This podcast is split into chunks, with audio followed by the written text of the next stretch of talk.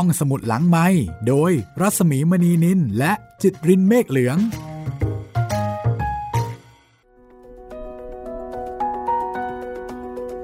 มาฟังกันต่อนะคะสำหรับดวงตากระต่ายค่ะ ตอนที่ 12 แล้วเนาะคุณจิตรินครับสวัสดีค่ะผมสวัสดีครับพี่ วันนี้เราจะไปช่วยคิจิกัน อืม เจ้าหมาน้อยครับ ไม่รู้โดนเทศบาลหรือว่าโดนอะไรจับไปกันแน่ อืม นั่นน่ะสิ ก็มีสองกรณีเนาะครับ ถ้าเป็นบ้านเรามักจะเป็นรถจับหมา รถจับมา จับหมาแลกถัง หรือบางทีก็ไม่แลก ถ้าเกิดหมาไม่มีเจ้าของ ก็จับไปเลย จับไปเลย ไม่ต้องเสียถังด้วยครับ แต่ถ้าเกิดเป็นญี่ปุ่นเดาว่าน่าจะเป็นหน่วยงานไหมครับ น่าจะทรงๆเทศบาล คือหน่วยงานที่เอ่อจัดการกับสุนัขจรจัด ใช่ หมาไร้บ้านอะไรประมาณนั้นนะคะ ครับ แต่คิจิเขามีบ้านนะ และเขาก็มีเจ้าของด้วย แต่อาจจะไม่ได้เป็นทางการอะไรอย่างนี้พี่อาจจะไม่ได้ขึ้นทะเบียนว่าเอ้ยอยู่บ้านหลังนี้ เพราะว่าเดี๋ยวนี้แบบสัตว์เลี้ยงต้องขึ้นทะเบียนใช่ไหมว่าอืมใครเป็นเจ้าของ อืมแหมแต่ว่าเทสุโซนี่คงไม่สามารถจะเป็นแบบนั้นได้นะ แล้วก็อาจจะไม่ได้อยู่ใกล้ชิดกันตลอดเวลา เพราะฉะนั้นก็อาจจะเกิดความเข้าใจผิดกันได้ ก็เลยเกิดเป็น กองโจรรุ่นจิ๋วค่ะ ครับ วันนี้เรามาต่อกันนะคะ กับตอนที่ชื่อว่ากองโจรรุ่นจิ๋ว ซึ่งเพื่อนๆ ก็ได้มารวมตัวกัน ก่อตั้งกองโจรอย่างไม่เป็นทางการนะคะ เพื่อที่จะไปตามหาตามล่าเจ้าคิจิ ให้กลับคืนมาสู่อ้อมกอดของเทสุโซค่ะ ถึงขั้นติดอาวุธกันแล้วครับพี่ ตอนนี้มีทั้งใช่ค้อนใช่มีทั้งแฉลง กองโจรติดอาวุธแบบอเนกประสงค์นะคะ ครับ อ่าไม่ใช่อเนกประสงค์ติดอาวุธตามสะดวก หยิบอะไรได้ก็เอา มีทั้งค้อน มีทั้งแฉลง มีทั้งครีมเหล็ก มีทั้งไม้นี่นึกว่านี่จะไปตีกับโรงเรียนอื่น นั่นนะสิ อันนี้มันอารมณ์แบบช่างกลเลยนะเนี่ย ครับ ไม่ใช่เด็กนักเรียนชั้นประถมนะคะครับ วันนี้เดี๋ยวมาติดตามกันต่อนะคะว่ากองโจรรุ่นจิ๋วเนี่ยจะไปเจอเจอกับอะไรบ้าง แล้วก็จะสามารถช่วยเจ้าคิจิกลับมาได้อย่างที่ตั้งใจเอาไว้หรือเปล่า กับงานเขียนของเคนจิโร่ไฮทานิ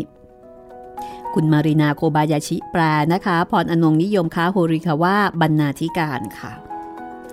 หนังสือนี้เขียนขึ้นจากประสบการณ์นะคะของครูที่เคยเป็นครูโรงเรียนชั้นประถม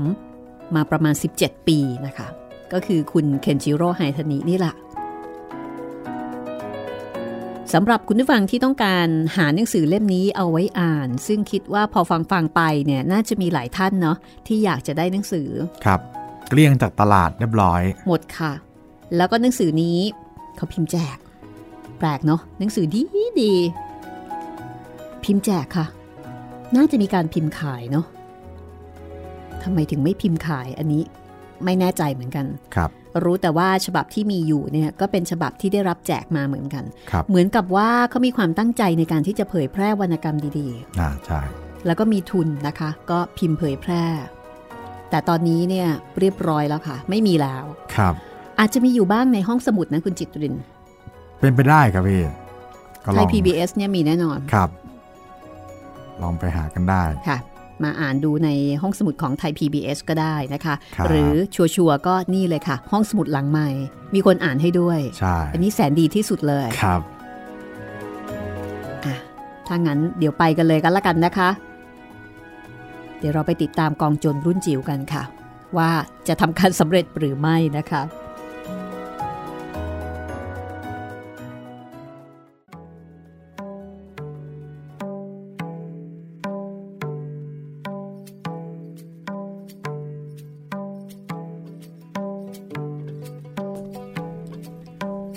เมื่อเด็กๆเดินทางออกจากโรงกำจัดขยะ เจ้าหน้าที่จับสุนัขจรจัดำลังทำงานอยู่บริเวณถนนด้านหลังย่านร้านค้า มีเจ้าหน้าที่ คนขับรถรวมทั้งหมด 3 คนด้วยกัน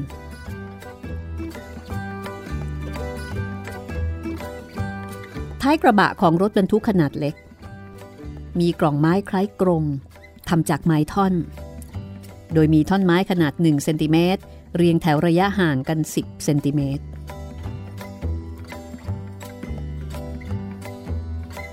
ภายในมีสุนัขประมาณ 7-8 ตัว ส่งเสียงร้องระงม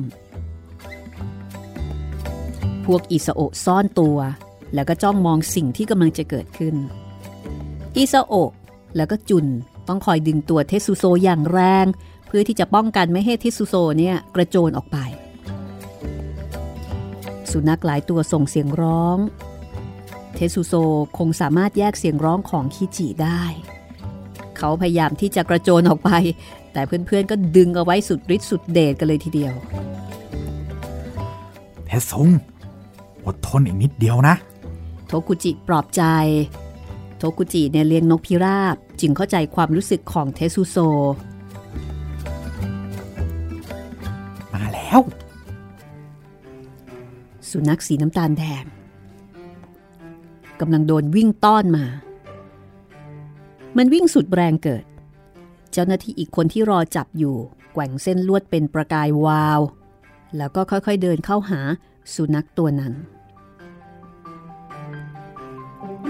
สุนัขสีน้ำตาลแดงกระโดด แต่เส้นลวดแกว่งไกวกลางอากาศได้รวดเร็วกว่า เด็กๆรู้สึกเหมือนกำลังจ้องมองสายฟ้าแลบสุนัขสีน้ำตาลแดงหมุนตัวกลางอากาศหนึ่งรอบ แล้วก็ถูกฟาดตัวหงายท้องตกลงบนพื้นดิน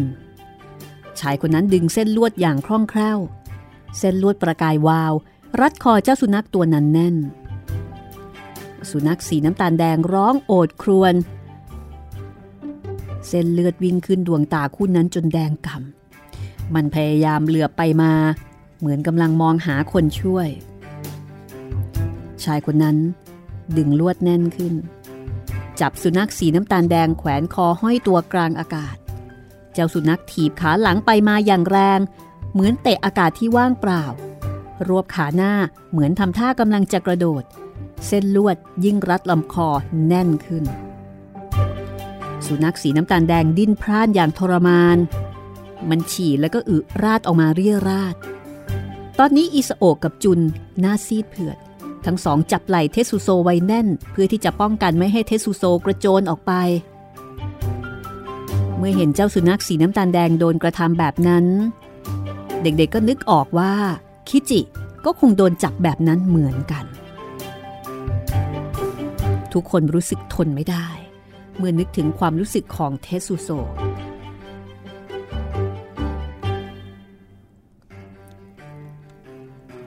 อดทนไว้นะเทสซุงอดทนไว้นะเทสซุงอิโซโอะพูดเหมือนคนเพ้อ เขาเขย่าขายิกตั้งแต่เมื่อครู่ เป็นอาการที่ติดเป็นนิสัยเมื่อรู้สึกตื่นเต้น เจ้าสุนัขสีน้ำตาลแดงถูกจับห้อยตัวเข้ากรงไปทั้งสภาพนั้น และเมื่อมีตัวใหม่เข้ามา สุนัขที่อยู่ข้างในก็ร้องโหยหวนดังขึ้นอีก ชายพวกนั้นทำท่าหยิบบุหรี่ออกมาเหมือนกำลังจะนั่งพักกัน ตอนนี้ละไปได้ อิสโอะสั่งการ เคโกะกับมิเซเอะลุกขึ้นยืนทำให้สำเร็จนะ จุนพูดด้วยความเป็นห่วงน้องสาว เคโกะกับมิเซเอะจูงมือกันแน่น เหมือนทั้งคู่จะตื่นเต้นเล็กน้อย แต่ก็เดินคล่องแคล่วอย่างใจเย็น ทั้งสองเดินมาหยุดตรงหน้าพวกผู้ชายที่กำลังสูบบุหรี่กันอยู่ลุงคะ พวกหนูรู้ที่อยู่ของฝูงหมาจรจัดด้วยนะ เคโกะทักทาย พวกผู้ชายมองหน้าเด็กทั้งสองด้วยสีหน้าประหลาดใจ เพราะไม่เคยมีเด็กคนไหนให้ความร่วมมือมาก่อน ลุงเดินตรงไปทางนี้ จะเจอโรงกำจัดขยะใช่ไหมจ๊ะ พวกหมามันชอบมากินเศษอาหารบริเวณนั้น แถวนั้นคงจะสบาย พวกมันก็เลยอาศัยอยู่ พวกมันนะชอบทำความเดือดร้อน แม่ก็เลยให้มาบอกลุงให้ช่วยจับหน่อย เคโกะให้ข้อมูล ในขณะที่มิซาเอะก็พยายามจะพูดเช่นกัน หนูจะบอกที่ให้เอาไหม จะจริงหรือเปล่านะ และทำไมพวกหนูต้องโกหกด้วยล่ะ คนอุตส่าห์จะช่วยบอกที่ให้แท้โอ้ขอโทษขอโทษขอโทษ เอาไหนไหนที่ไหนที่ไหนฮะ พาลุงไปหน่อยสิๆชายคนที่มีอายุมากที่สุดบอก ไปค่ะ เคโกะลุกขึ้นเดินนำหน้า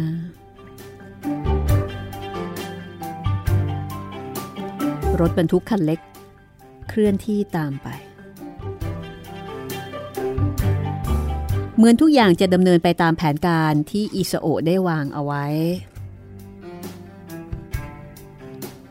พวกอิสโอะแอบเดินตามหลังรถไป เมื่อใกล้โรงกำจัดขยะ เคโกะก็บอกว่า ลุงคะจอดรถไปด้านหลังโรงกำจัดขยะดีกว่าค่ะ ด้านหลังโรงกำจัดขยะไม่มีคนเดิน จึงเป็นที่ที่เหมาะมาก สำหรับการจู่โจม อ๋อ อย่างนั้นเหรอ พวกเจ้าหน้าที่จับสุนัขจรจัดจอดรถตามที่เคโกะบอก โดยที่ไม่ได้คิดอะไร ถึงตรงนี้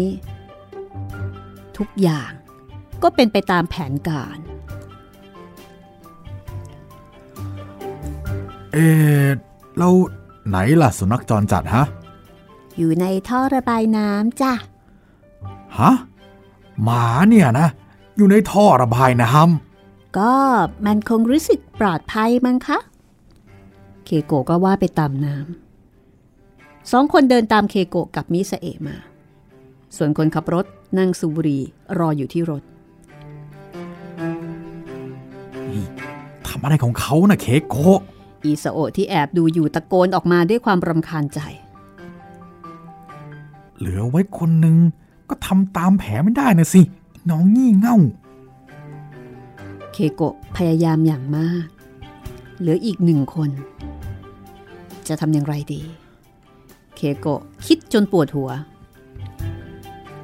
แต่ทันใดนั้น เคโกะก็หมุนตัว แล้วก็วิ่งกลับมาหาคนขับรถ คือยังไงก็ตามต้องเอาคนขับรถนี่ออกไปด้วย ไม่งั้นช่วยหมาไม่ได้ ลุงคะ ลุงคะ ลุงต้องไปด้วยนะคะ เอาทำไมลุงต้องไปด้วยล่ะ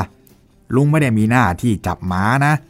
ลุงเป็นแค่คนขับรถเท่านั้นเอง แต่ว่าในท่อระบายน้ำมันกว้างมากเลยนะคะ แค่วิ่งกันหมา ลุงทำได้ใช่ไหมล่ะ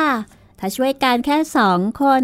มีหวังปล่อยหมาหนีออกไปแน่ ๆเลย เร็วค่ะลุง ไปกันเถอะค่ะ ออ ก็ได้ก็ได้ก็ได้ ยอมแพ้แล้วเอ้ย จริง ๆ เลยนะเด็กคนนี้เนี่ย เคโกะดึงมือคนขับรถแกมบังคับทำให้คนขับรถจำใจ ต้องเดินตามเคโกะออกไปสำเร็จแหมเก่งจริงเลยน้องเรา อิสโอะดีใจถึงกับกระโดดโลดเต้นผู้จาโอ้อวดน้องตัวเอง คราวนี้ไม่มีใครแย้งเลยสักคน เคโกะชี้ทางเข้าท่อระบายน้ำให้ชายทั้งสามคน อะไรกันเนี้นี่มันท่อระบายน้ำเสียนี่ เออต้องมุดเข้าไปในนั้นจริงๆเหรอเนี่ย คนขับรถพูดด้วยน้ำเสียงหดหู่นี่หนู หมามันอยู่ในนั้นจริงๆเหรอ ลุงพูดอะไรกันคะ ที่เนี่ยคือรังของหมาจรจัดนะคะ แล้วก็ไม่ได้มีแค่ตัวสองตัว มันอยู่กันเป็นฝูงสี่ห้าตัวเลย แค่นิดนิดในหน่อยๆเอง อดทนหน่อยสิคะ ไปกันค่ะ เคโกะกับมิสเอะเดินนำหน้าเข้าไปในท่อระบายน้ำทำให้พวกผู้ชายต้องเดินตามไปอย่างช่วยไม่ได้ โอ้ยเหม็นจริง ๆ เลย โอ้ย เจ้าหน้าที่คนขับรถ พากันบ่นพึมพำ เจอแล้ว มันวิ่งไปทางนั้นแล้ว เคโกะพูดมั่วๆทำเอาพวกผู้ชายรีบวิ่งกรูกันมา แต่ทางทั้งแคบและมืดจึงวิ่งได้ไม่คล่องนัก ลุง ทางโน้น ทางโน้นค่ะลุง ทางนู้นนู้นนู้นพวกผู้ชายวิ่งหายใจเหนื่อยหอบพวกลุงเนี่ย วิ่งช้าจังเลย เร็วๆค่ะลุงนู่นนู่นนู่นมันวิ่งไปทางนู้นแล้ว ช่ใช่ใช่มันวิ่งไปทางนู้นแล้ว มีเสเอกก็ร่วมผสมโรงด้วย อีกด้านหนึ่ง เมื่อกลุ่มลุงผู้ชายหายไปในท่อระบายน้ำแล้ว พวกอีสโอกก็จู่โจมกรงสุนัข เหมือนฝูงตั๊กแตนที่รุมรถบรรทุก บางก็ใช้ค้อนทุบเพดาน บางก็ใช้แฉลงงัดซี่เหล็ก บางก็ใช้เลื่อยตัดด้านข้าง เจ้าตัวเล็กอย่างเทสุโซกับโคจิ ก็ช่วยกันเหวี่ยงค้อนแบบสุดแรง ส่วนคนงุ่มง่ามอย่างโยชิคิจิ เป็นประโยชน์ในเวลาคับขันเช่นนี้ เพราะว่าเป็นคนที่ตัวใหญ่ จุดแรกที่กลายเป็นรูโหวก็คือเพดาน ต่อมาอีกไม่นานด้านข้าง หมายถึงด้านข้างกรงนะคะ ก็เกิดรูโหวขนาดใหญ่ คิจิ เทสุโซร้องตะโกน คิจิหันมาเห็นเทสุโซ ก็ดีใจกระดิกหางกระโดดเข้าใส่เทสุโซ คิจิ คิจิ อืม คิจิ เทสุโซกอดเจ้าคิจิเอาไว้แน่น ส่วนเจ้าคิจิก็เลียเทสุโซไปทั่วหน้า อิซาโอะกระโดดเข้าไป ภายในกรงจากรูบนเพดาน พวกแกก็หนีไปด้วยเลยก็แล้วกัน เอ้าไป หนีไปเร็ว พวกสุนัขวิ่งกระโดดไปมาอย่างเริงร่าที่ถูกปล่อยให้เป็นอิสระ หลังจากนั้นไม่กี่นาที ก็ไม่มีสุนัขเหลืออยู่ในกรงเลยสักตัวเดียว แต่หลังจากนั้นหลายสิบนาที เด็กๆในโรงกำจัดขยะทั้งหมด ก็ไปรวมตัวกันอยู่บนโรงพัก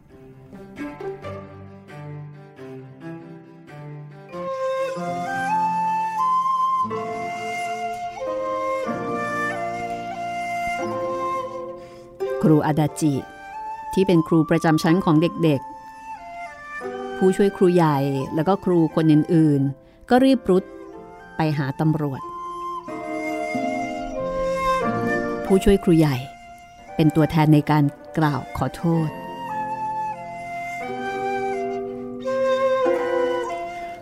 พวกคุณอบรมสั่งสอนเด็กกันยังไงเนี่ยฮะ เจ้าหน้าที่จับสุนัขจรจัดโกรธจัด เนื้อตัวของพวกเขายังเปรอะเปื้อนโครนอยู่ แสดงว่ายังอยู่ในสภาพเดียวกันกับตอนที่ออกจากท่อระบายน้ำ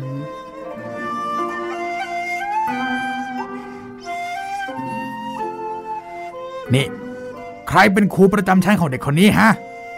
เคโกะถูกดันออกมาข้างหน้า เออผมครับ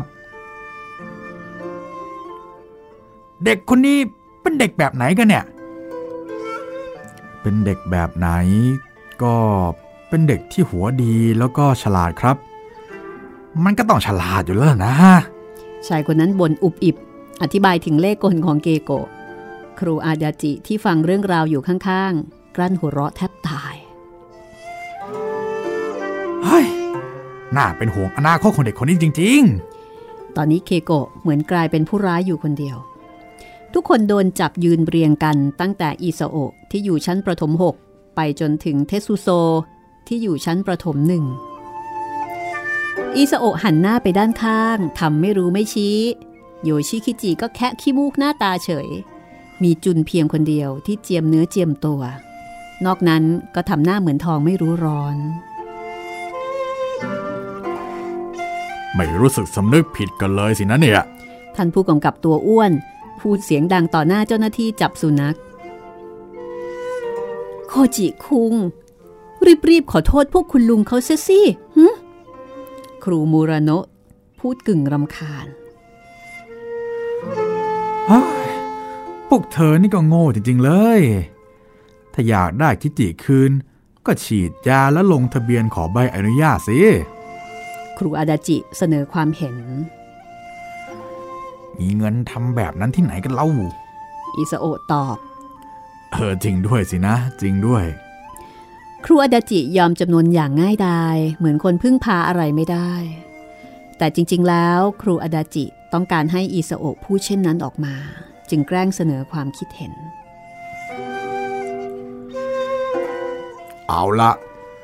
ถ้ายังไงก็ขอเชิญดูสภาพรถกันก่อนก็แล้วกัน ท่านผู้กำกับ ชี้ไปที่รถที่อยู่ในสวนส่วนกลาง โอ้โห เละเทะใช้ได้เลยเนี่ย ครูอาดาจิ พูดด้วยน้ำเสียงดีใจ จึงถูกครูโคทานิกระทุงด้วยข้อศอก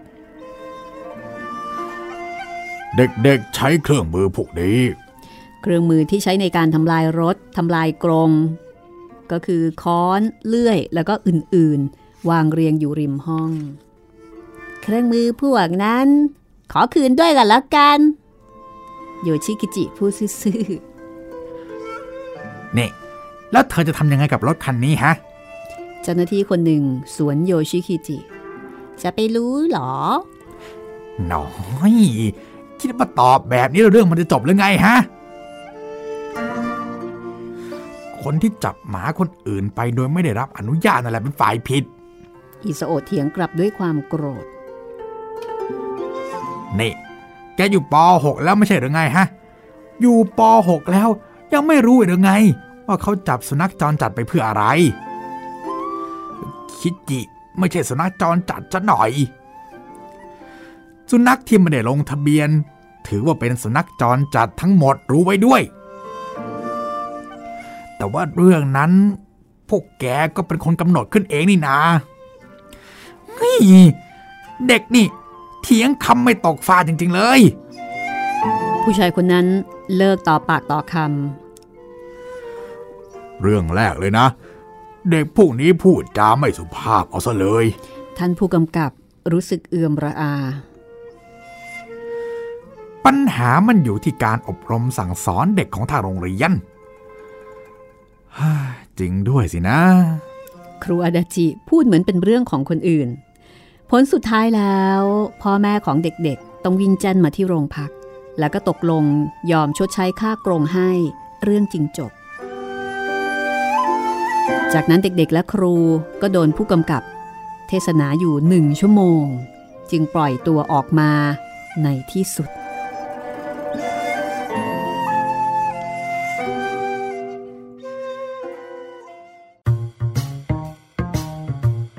ห้องสมุดหลังไม้โดยรัสมีมณีนินและจิตรินเมฆเหลือง เป็นไงคะกองโจรรุ่นจิ๋ว ถึงขั้นทำลายรถกันเลยทีเดียว ทำลายกรงครับ เพื่อที่จะช่วยไอ้เจ้าคิจิ และหมาตัวอื่น ก็พลอยได้อันนี้ส่งส์นี้ไปด้วยแต่ก็ตามภาษานะพี่ ไม่รู้จะทำยังไงก็ต้องทำลายอะเนาะ มันเป็นเรื่องเฉพาะหน้าเนาะมันเป็นเราก็เข้าใจเด็กได้อยู่ ใช่ครับ คือถ้าเกิดไม่ทำลาย มันก็ไม่สามารถจะช่วยเจ้าคิจิออกมาได้ใช่เพราะว่ามันไม่สามารถจะเปิดประตูกรงได้ แล้วก็เด็กก็คงไม่รู้ว่าจะต้องเอาไปฉีดยา แล้วก็เอาไปขึ้นทะเบียนสัตว์เลี้ยงอะไรอย่างนี้ด้วย ก็เด็กๆก็แก้ปัญหาตามที่เขาสามารถจะทำได้เนาะครับ แล้วก็เหมือนกับว่าการออกไปขึ้นทะเบียนเนี่ยมันต้องใช้เงิน ใช่ เด็กๆก็ก็ไม่มีตังค์ เพราะฉะนั้นเจ้าคิจิแม้ว่าจะมีเทสุโซเป็นเจ้าของ แต่ก็ยังไม่ได้ขึ้นทะเบียน ยังไม่มีตังค์ไปขึ้นทะเบียน แล้วพูดถึงว่าคนที่อยู่ในโรงกำจัดขยะแบบนั้นนะคะ การที่จะเอาสุนัขของตัวเองไปขึ้นทะเบียน ให้แบบถูกต้องตามกฎหมายเนี่ยก็ลำบากเหมือนกันเนาะอาจจะเป็นเรื่องใช่อาจจะเป็นเรื่องที่ลำบากแล้วก็เหมือนกับเขาก็มีอย่างอื่นที่เขาต้องทำจำเป็นกว่าครับเรานะ ใช่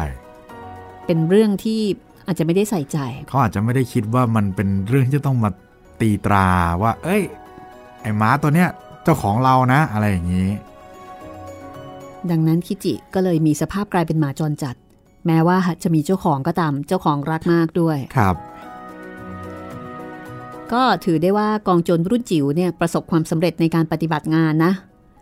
เอาในแง่ของการปฏิบัติงานก่อน ใช่ครับพี่ เรียกว่าทำหน้าที่ได้โอเคเลยทีเดียวค่ะครับนะคะอ่าบรรลุวัตถุประสงค์นะ แล้วก็สามารถที่จะช่วยเป้าหมายออกมาได้ ต้องบอกว่าทำได้เกินวันทำได้เกินวัตวัตถุถุปประระสสงงค์ค์นี่ปล่อยหมดกลงใชเลย่ได้มากกว่านั้น แต่เราก็เข้าใจนะ คือถ้าเกิดว่าเราเป็นเจ้าหน้าที่จับสุนัขจรจัดเนี่ยคง ถ้าเป็นเราเราก็โมโหนะ คงรู้สึกใกล้เคียงกันอ้าวว่าไอเด็กพวกนี้นี่มันหน้าอืมที่มันหลอกเรา หลอกเราทำของเสียอีก หลอกให้เราไปเดินในท่อระบายน้ำแล้วมันก็ปล่อยหมาออกไป รถราก็เสียหายอีก มันน่าจับเบิดกะโหลกจริง ๆ เลย ใช่ ผู้ใหญ่ก็อาจจะอารมณ์นี้ถ้าคิดในมุมนั้น แต่ครูอาดาจิเนี่ย อันนี้เราก็เข้าใจนะ ถ้าเป็นเราถ้าถ้าเราเป็นครูนะ เราก็คงขำเหมือนกันเนาะครับโอ้ยพวกนี้มันแสบจริง ๆ เนี่ย ตอนต่อไปค่ะ จะเป็นตอนที่ชื่อว่า เคราะห์ซ้ำกรรมสัตว์โอ้ชื่อโอ้ชื่อมาแนวนี้อีกแล้ว คืออารมณ์ประมาณเหมือนกับเสี่ยงเซียมซีเลยนะเนี่ย ครับ เคราะห์ซ้ำกรรมสัตว์วิบัติเป็นมองไม่เห็นที่ซึ่งจะพึ่งพา โอ้ยอะเตรียมใจรับฟังเลยนะคะว่า จะเคราะห์ซ้ำกรรมสัตว์ไปที่ใครนะคะ คุณผู้ฟังคะฟังเรื่องนี้มาจนถึงตอนนี้แล้วก็ค่อนเล่มแล้วนะคะ ใกล้จะจบแล้ว อยากให้พูดคุยทักทายกันมานะคะว่าคุณรู้สึกยังไงกับวรรณกรรมเรื่องดวงตากระต่ายค่ะก็ติดต่อแล้วก็พูดคุยกันมาได้นะครับ 3 ช่องทางทั้งทางแฟนเพจ Facebook ไทย PBS Podcast แฟนเพจของพี่หมีรัศมีมณีนิน แล้วก็ทาง YouTube นะครับ คอมเมนต์ไว้ใต้คลิปที่ฟังกันได้เลย ตอนนี้ YouTube ก็มีคอมเมนต์มากมายไก่กองมากครับพี่อืมงั้นเดี๋ยวเอาไว้อ่านตอนจบดีไหมดีเลยครับอ่าเดี๋ยวเผื่อถ้าเกิดว่าเราอ่านจบแล้วแล้วมีเวลาเหลืออยู่ เดี๋ยวมาอ่านคอมเมนต์กันดีกว่าครับนะคะ ตอนนี้เนี่ยไปติดตามเอาใจช่วยก่อนก็แล้วกันนะคะ ว่าตกลงเคราะห์ซ้ำกรรมซัดไปที่ใครนะคะ ดวงตากระต่ายกับบทที่ 19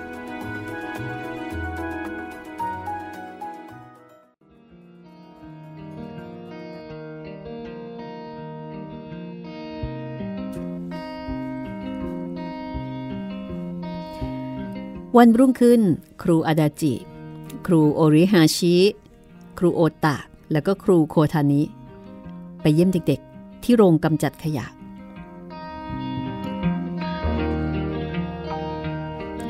เด็กๆรวมตัวกันอยู่ที่ฐานทัพ ท่าทางห่อเหี่ยว ดูเหมือนกำลังปรึกษาหารืออะไรกันอยู่ เป็นอะไรไปกองโจรรุ่นจิ๋ว ไม่ร่าเริงกันเลยนะ อ้าวนี่ ของเยี่ยมสำหรับทหารกล้า ครูอาดาจิวางไทโกยากิลงไป ไทโกยากิก็คืออาหารอย่างหนึ่งเนี่ยนะคะ แต่ไม่มีใครเอื้อมมือไปหยิบเลยอ่ามีขนมมาฝากแต่ไม่มีใครหยิบ ครูก็แปลกใจสิคะเอ๊ะแปลกจริง ๆ เลย โดนดุกันมายกใหญ่หรือไงฮะ นี่เป็นอะไรไปอิซาโอะไม่ได้ความเลย อิสโอะสายหน้ายังอ่อนแรง อะไรล่ะ ที่มันไม่ได้ความนะฮะ ต้องเสียงค่าซ่อมกรงหกหมื่นเยนนะหกหมื่นเยน ใช่ โห แพงขนาดนั้นเลย ทุกคนคงอดได้ค่าขนมไปอีกนานเลย แต่มันก็ไม่หนักหนาอะไรหรอก แต่บ้านผมเนี่ย ต้องไปยืมเงินเขาอีกนะสิ ผมเนี่ยแย่แน่เลย เรื่องนั้นเป็นใครก็ต้องแย่เท่านั้นแหละ ครูอาดาจิ มีสีหน้าเคร่งเครียดเมื่อได้ฟัง ครูโคทานิที่เพิ่งได้รับเงินปลอบขวัญจากการโดนขโมยขึ้นบ้านเมื่อวันก่อน ยิ่งรู้สึกแย่ พวกเราก็เลยกำลังคิดหาทางหาเงินกันอยู่ แต่เงินมันก็ไม่ได้หากันง่าย ๆนะสิ จะรวบรวมเงินบริจาคจากโรงเรียนก็คงไม่ได้ เพราะสิ่งที่ทำไปมันก็ใช่ย่อย คงรวบรวมเงินได้น้อย ครูโอตะออกความเห็น อิสโอจัง ถ้าเงินเดือนเดือนถัดไปออกแล้ว ครูจะช่วยส่วนหนึ่งนะจ๊ะ ครูโคทานิเอ่ยขึ้นทำเอาครูอาดาจิมีสีหน้าขุนเคือง เสนอออกมาได้นะ ทางนี้ยังเป็นหนี้ร้านเหล้าโง่หัวไม่ขึ้นอยู่เลยเนี่ย โหหกหมื่นเยนเชียวหรอ เป็นแผนการจู่โจมที่ยิ่งใหญ่เหลือเกิน ไม่ว่าจะเป็นฝ่ายแพ้หรือฝ่ายชนะ สงครามก็ย่อมสูญเสียมากทั้งสองฝ่าย สมกับเป็นคำพูดจากปากของครูโอริฮาชิจริง ๆ ไหนๆก็อุตส่าห์ซื้อมาแล้ว เอามากินกันเถอะๆครูอาดาจิขยันขยอให้ทุกคนกิน ถ้ามีเรื่องแบบโรงงานแฮมเมื่อวันก่อนก็ดีนะสิ จะมีมาสักสองสามรายไหมนะถ้ามาเทสซุงจะได้จัดการหาเงินคนเดียวเลย ดูเหมือนครูอาดาจิ มีความคิดที่จะให้เทสุโซเป็นตัวโกยเงิน คิดอะไรดีๆออกแล้ว ครูโอริฮาชิเอ่ยขึ้น ที่โรงกำจัดขยะแห่งนี้มีรถเข็นใช่ไหม เรายืมรถเข็นพวกนั้น แล้วมาเข็นรถรับซื้อของเก่ากัน รถเข็นรับซื้อของเก่าเนี่ยได้เงินเยอะนะ เข็นรับซื้อของเก่าเหรอ ครูโอตะทำเสียงเหมือนกับไม่ค่อยอยากจะร่วมวงด้วย นี่จะดูถูกรถเข็นรับซื้อของเก่านะ ถึงจะเหนื่อยกายสักหน่อย แต่หาเงินได้นะ ครูอาดาจิก็ตบเข่าดังป้าบ ดีเลย เรามาทำกันเถอะ นี่อิสโอะนายยอมทุกอย่างใช่ไหม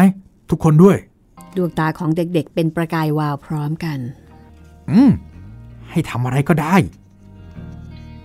อิสโอะมีชีวิตชีวาขึ้นมาทันที ครูอาตจิ ใช้เวลาสองสามวันเจรจาต่อรองหลายเรื่องจนสำเร็จ เกิดปัญหาใหญ่อยู่สองเรื่อง เรื่องแรก พ่อแม่ของเด็กๆในโรงกำจัดขยะไม่ยอมให้พวกครูทำเรื่องอะไรแบบนี้ เรื่องที่สองการถูกคัดค้านจากผู้ประกอบการธุรกิจเก็บขยะ วันนี้เป็นการละเมิดสิทธิ ในการดำรงชีวิต ทั้งสองปัญหานี้ครูอาดาจิได้ต่อสู้อย่างเต็มที่จนสามารถตกลงกันได้ เหลือแต่ขั้นตอนการเก็บรวบรวมของเก่า แล้วก็นำไปส่งโรงรับซื้อของเก่าเฮ้ยต้องทำจริง ๆ เหรอเนี่ย นี่ ถ้าไม่อยากทำก็ไม่ต้องทำโอ้ทำครับทำครับทำก็ได้ ครูโอตะพูดอย่างสิ้นหวัง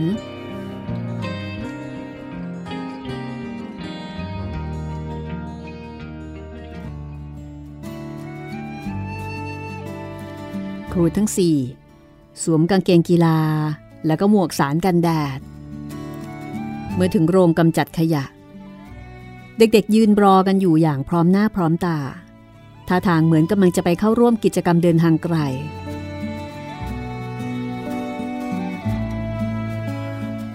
นี่ เพื่อพวกเธอ ครูต้องกลายเป็นคนรับซื้อของเก่าเลยรู้ไหมเนี่ย ครูโอตะก็ยังบ่นไม่เลิก ใครเป็นคนสอนว่าไม่มีการแบ่งชนชั้นในอาชีพแล้ว ครูโอตะ ถูกครูอาดาจิดุรถเข็นสี่คัน แยกย้ายกันหน้าประตูโรงกำจัดขยะ เพื่อไปตามเส้นทางของตน สู้ๆนะ นายก็เหมือนกัน สู้ๆนะ เด็กๆ ถูกแบ่งออกเป็นสี่กลุ่ม รถเข็นของครูโคทานี้มีสองพี่น้องจุนกับมิซาเอะแล้วก็เทสุโซ ครูโคทานิมุดด้ามจับแล้วก็เข็นรถออกไป จุนใช้ไหล่คล้องเชือกที่ผูกติดกับด้ามจับ แล้วก็ช่วยครูลากรถเข็น ส่วนมิซาเอะและเทสุโซก็ช่วยกันผลักจากด้านหลัง ส่วนคิจิ วิ่งล้อมหน้าล้อมหลัง คิจิสวมปลอกคอใหม่เอี่ยม ที่ปลอกคอมีแผ่นป้ายทะเบียนทำจากอลูมิเนียมส่องเป็นประกาย ครูโคทานิถอนเงินเก็บ เพื่อซื้อให้เป็นของขวัญ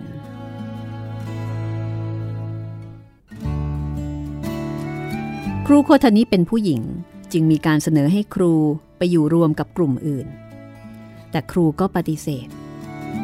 ถ้ารถเข็นเพิ่มขึ้นหนึ่งคันก็เท่ากับว่าจะหาเงินได้เพิ่มขึ้นด้วย เด็กๆเเคยมอบเงินเก็บให้ครู ครูก็เลยคิดว่านี่เป็นโอกาสที่จะได้ตอบแทนเด็กๆ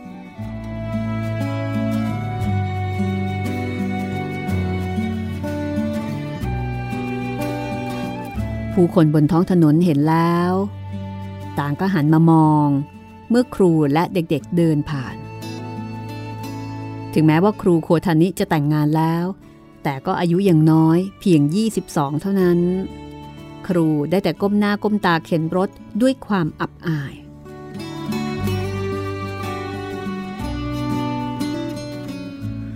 ครูฮะ ถ้าเงียบอยู่อย่างนี้ คงไม่มีใครเอาของเก่ามาให้หรอกนะ แล้วครูจะต้องพูดว่าอะไรล่ะ แน่นอน ครูโคทานิไม่เคยทำอาชีพรับซื้อของเก่า สมัยเป็นนักศึกษา แม้แต่งานพิเศษ ครูก็ไม่เคยทำดังนั้นจึงจัดการกับสถานการณ์เช่นนี้ได้ไม่เก่งนัก ครูต้องพูดว่า รับซื้อของเก่าจ้า อืม ครูก็เคยได้ยินเขาพูดในรากุโงะเหมือนกัน รากุโงะเป็นศิลปะการเล่าเรื่องของญี่ปุ่นชนิดหนึ่ง ซึ่งผู้เล่ามักเล่าเรื่องราวเพียงคนเดียว คือครูเนี่ยเคยได้ยินแต่เขาเล่ามา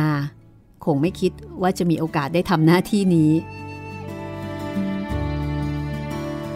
ไม่เกี่ยวกับรากุโงะซะหน่อย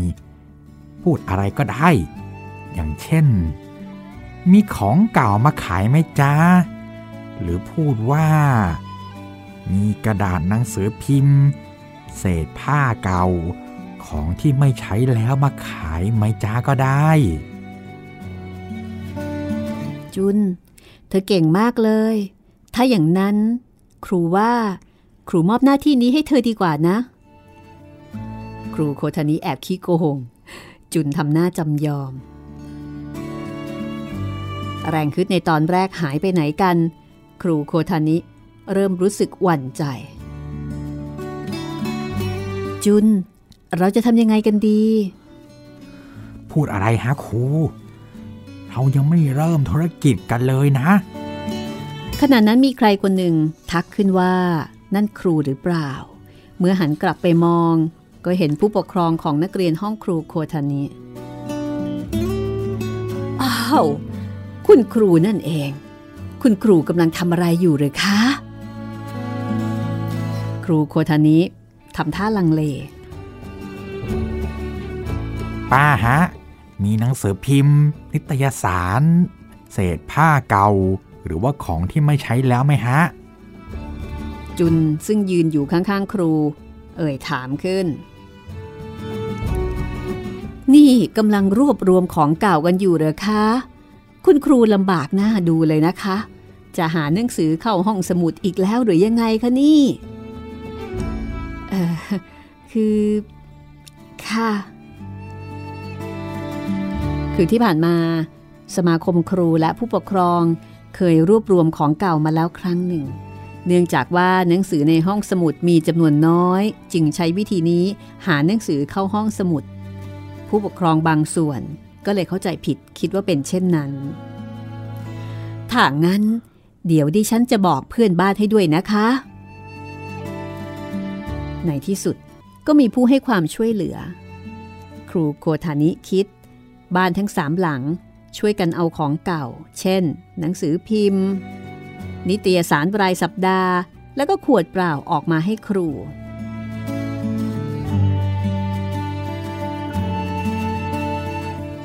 จุนเห็นเช่นนั้นก็ทำท่าดีใจ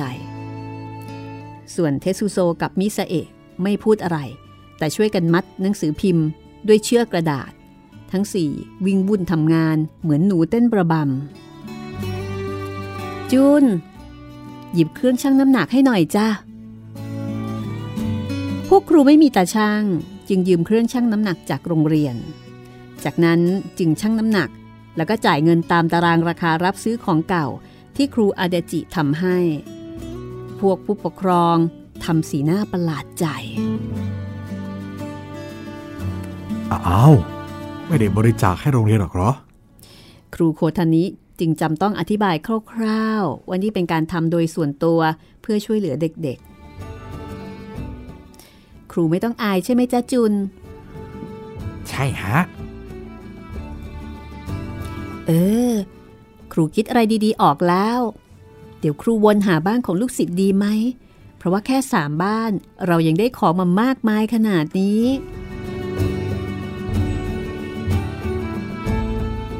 ดังนั้น เมื่อเริ่มค่ำรถเข็นทั้งสี่เดินทางกลับมา ไม่ว่าคันไหน ก็ขนของกลับมาเต็มคันรถ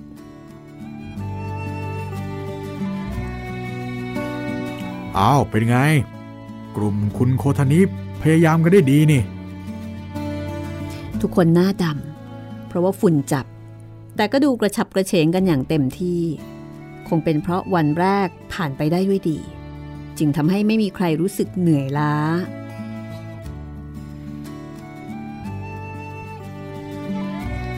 เมื่อตั้งโต๊ะเสร็จเรียบร้อยแล้ว แม่ของชิโร่จึงเชิญทุกคนทานอาหาร ครูอดาจิบอกเกรงใจ แม่ของชิโร่จึงบอกว่า พวกพ่อแม่ของเด็กๆ ในโรงกำจัดขยะ เป็นคนช่วยกันเตรียมอาหาร จึงอยากให้ทุกคนอยู่กินข้าวด้วยกัน การกินอาหารที่คลื้นเครงก็เริ่มขึ้น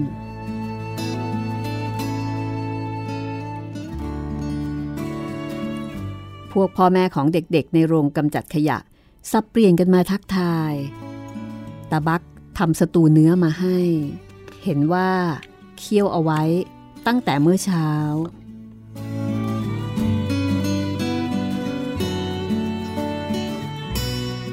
เด็กๆเคี้ยวข้าวปั้นเต็มปากจนแก้มป่อง ส่วนพวกครูอดาจิ อารมณ์ดี เพราะว่ามีคนเอาเบียร์เอาเหล้ามาให้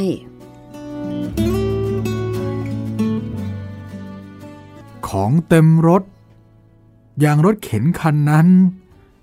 จะได้ราคาสักเท่าไหร่ครับ ครูอดาจิสอบถามพ่อของชิโร่ อืม คันของครูอาดาจิ น่าจะได้สักสี่พันเยน ส่วนของครูโคทานิน่าจะได้สักสามพันเยนนะ โอ้โห เพียงแค่สามชั่วโมง ได้เงินเยอะขนาดนั้นเลยเหรอครับ ครูอดาจิทำตากลมโตแบบนึกไม่ถึง ผมว่าผมเลิกเป็นครู แล้วก็มาทำอาชีพรับซื้อของเก่าดีกว่ามั้งเนี่ย พูดอะไรฮะครู ตอนที่ต้องพูดว่า มีของเก่ามาขายไหม ผมแทบไม่ได้ยินเสียงครูเลยนะ นี่ไม่ต้องพูดเรื่องนั้นจะได้ไหมเนี่ยฮะ ครูอดาจิรีบกลบเกลื่อน อ้าว ครูอาดาจิก็เหมือนกันเหรอเนี่ย ดูเหมือนครูโอตะก็เป็นหนึ่งในคนที่ไม่กล้าพูดออกเสียงเหมือนกัน ทาเคโอะที่อยู่กลุ่มเดียวกับครู โอริฮาชิกำลังจะพูดอะไรออกมา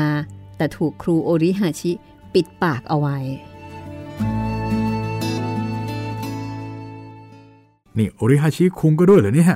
เป็นผู้ชายแท้ๆ พวกครูเนี่ย ไม่ได้เรื่องเลย ครูโคทันนี้ ยังตะโกนเสียงดังลั่นเลย ว่ามีของเก่ามาขายไหมจ๊ะ จริงไหมมิซาเอะ จุนใช้ขาซ้ายของตัวเองสะกิดมิสเอะอืม มิสเอะพยักหน้าทำไม่รู้ไม่ชี้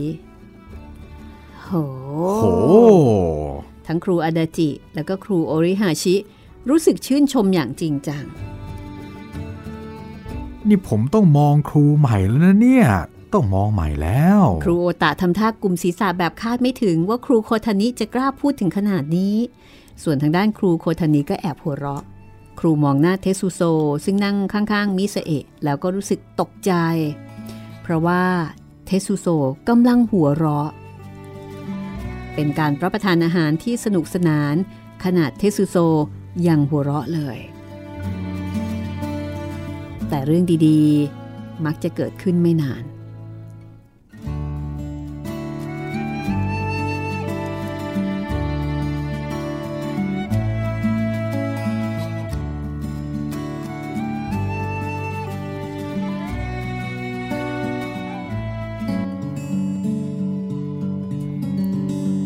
วันรุ่งขึ้น ครูโคทานิได้ยินเรื่องที่เหมือนถูกเอาน้ำรดหัว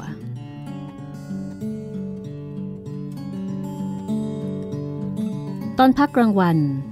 ครูอดาจิเรียกพบ สีหน้าซีดเล็กน้อย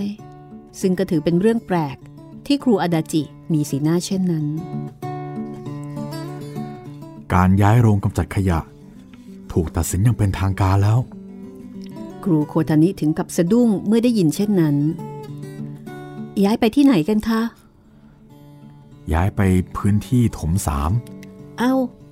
ก็บอกว่าจะไม่ย้ายไปตรงนั้นไม่ใช่เหรอคะเขตพื้นที่ถมสามเป็นบริเวณก่อตั้งของโรงกำจัดขยะมูลฝอยแบบอัตโนมัติ โรงกำจัดขยะที่พวกอิสโอะมีแผนจะย้ายไป คือบริเวณเขตพื้นที่ถม5 ซึ่งจะสร้างเป็นโรงกำจัดขยะที่ทันสมัยเช่นกัน ถ้าเป็นไปตามแผนเดิม การย้ายจะเริ่มขึ้นอีก 2 ปีครึ่งข้างหน้า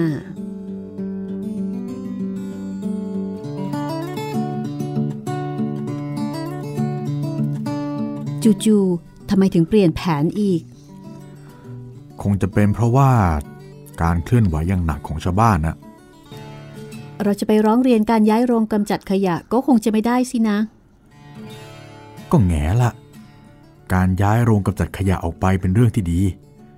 แต่ผู้ที่ต้องเป็นผู้เคราะห์ร้าย ก็คือผู้คนที่อาศัยอยู่ในโรงกำจัดขยะ โดยเฉพาะเด็กหมายความว่าอย่างไรคะๆการเดินทางมาโรงเรียนนี้ต้องใช้เวลาถึง 50 นาที 50 นาทีแล้วเหรอคะ แน่นอนที่เด็กประถม ไม่มีทางจะเดินทางมาโรงเรียนนี้ได้ ก็คงจะต้องย้ายโรงเรียนน่ะ แต่นี่แหละคือปัญหา เพราะว่าเส้นทางเดินใช้เวลาประมาณ 20 นาทีก็จริง แต่การเดินทางไปโรงเรียนที่จะย้ายไปนั้น ต้องเดินตัดข้ามเขตพื้นที่ถม ซึ่งต้องข้ามถนนที่รถบรรทุกวิ่งกวักไกวหลายสายสำหรับเด็กๆแล้วเป็นเรื่องที่ยากลำบากมากเลยนะ จริงๆแล้วไม่ควรจะให้คนอาศัยอยู่ในเขตนั้นเลย ถูกต้อง การดำรงชีวิตประจำวันของคนในโรงกำจัดขยะ ต้องมีปัญหาแน่ แค่เดินไปตลาด ยังใช้เวลากว่า 30ถึง40 นาทีเลยทีเดียว แล้วให้อาศัยอยู่ที่ไหนสักแห่งในเมืองนี้ไม่ได้เหรอคะนั่นมันคืออุดมคติ แต่ถ้าทำอย่างนั้นคงเกิดปัญหาเรื่องสิทธิ์ในการพำนักอาศัย แล้วก็เรื่องเงินค่าชดเชยคงยุ่งยากมากเลย การสร้างที่อยู่แบบบ้านประกอบสำเร็จ ใกล้ๆโรงกำจัดขยะ คงเป็นหนทางที่สิ้นเปลืองค่าใช้จ่ายน้อยที่สุดทำไมครูอาดาจิถึงได้ทราบเรื่องนี้ล่ะคะ ถ้าสังเกตจากเมื่อคืน ดูเหมือนคนในโรงกำจัดขยะจะยังไม่ทราบเรื่องนี้กันเลย ใช่เจ้าหน้าที่ของอำเภอตระหนักดีถึงเรื่องนี้ว่า ถ้าย้ายโรงกำจัดขยะ ปัญหาที่เกิดขึ้นอันดับแรก คือการเดินทางไปโรงเรียนของพวกเด็กๆ พวกเขารู้ดี แล้วก็คงอยากจะเลี่ยงปัญหาก่อนที่มันจะเกิดขึ้น จึงมาสอบถามโรงเรียน เมื่อกี้นี้ครูใหญ่ก็เรียกไปถามว่า จะช่วยพูดกับผู้ปกครองในโรงกำจัดขยะให้เข้าใจจะได้ไหม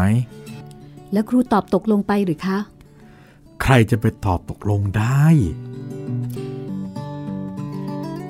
ถ้าดิฉันถูกแย่งเทสุโซไปตอนนี้ คงแย่แน่ๆมินาโกะจัง ก็เพิ่งจากไปเมื่อไม่นานมานี้เองถ้าเด็กพวกนั้นไม่อยู่ ผมก็คงเหงาเหมือนกัน ครูอาดาจิเองก็พูดอย่างหดหู่ใจ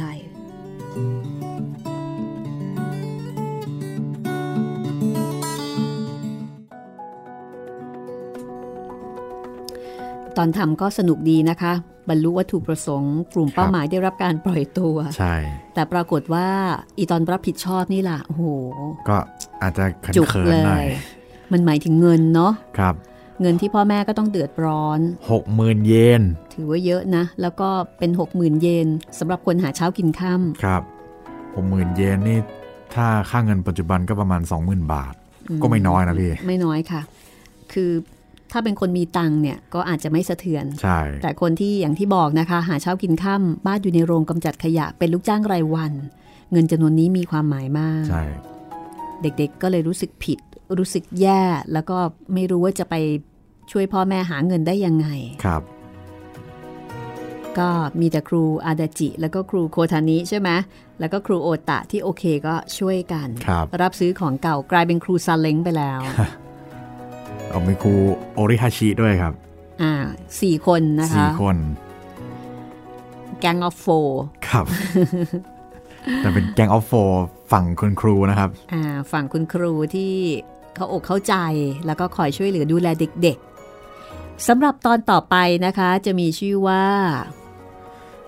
ลุงข้าน้อยโอ้โหชื่อน่ารักมากเลยนะคะ ว่าแต่ข้าน้อยจะเป็นข้าน้อยคนไหน นั่นนะสิลุงข้าน้อยเนี่ยครับ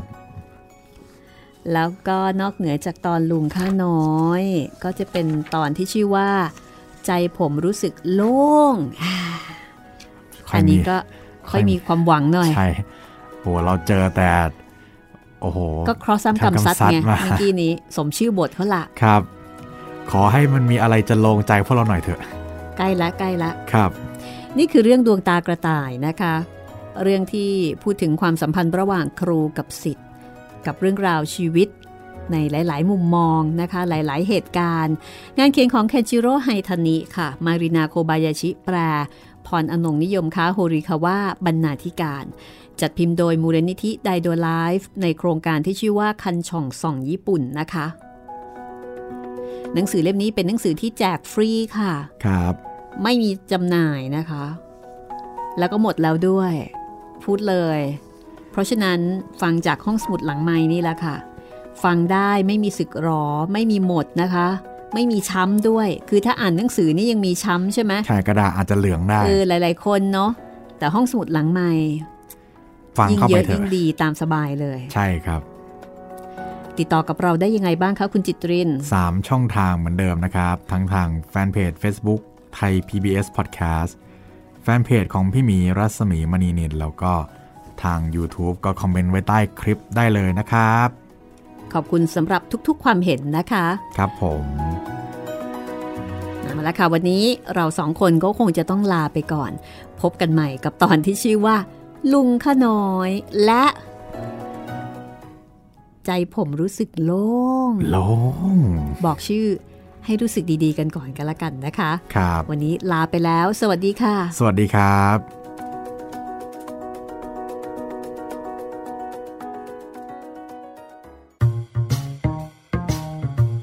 ห้องสมุดหลังไม้โดยรัสมีมณีนินและจิตรินเมฆเหลือง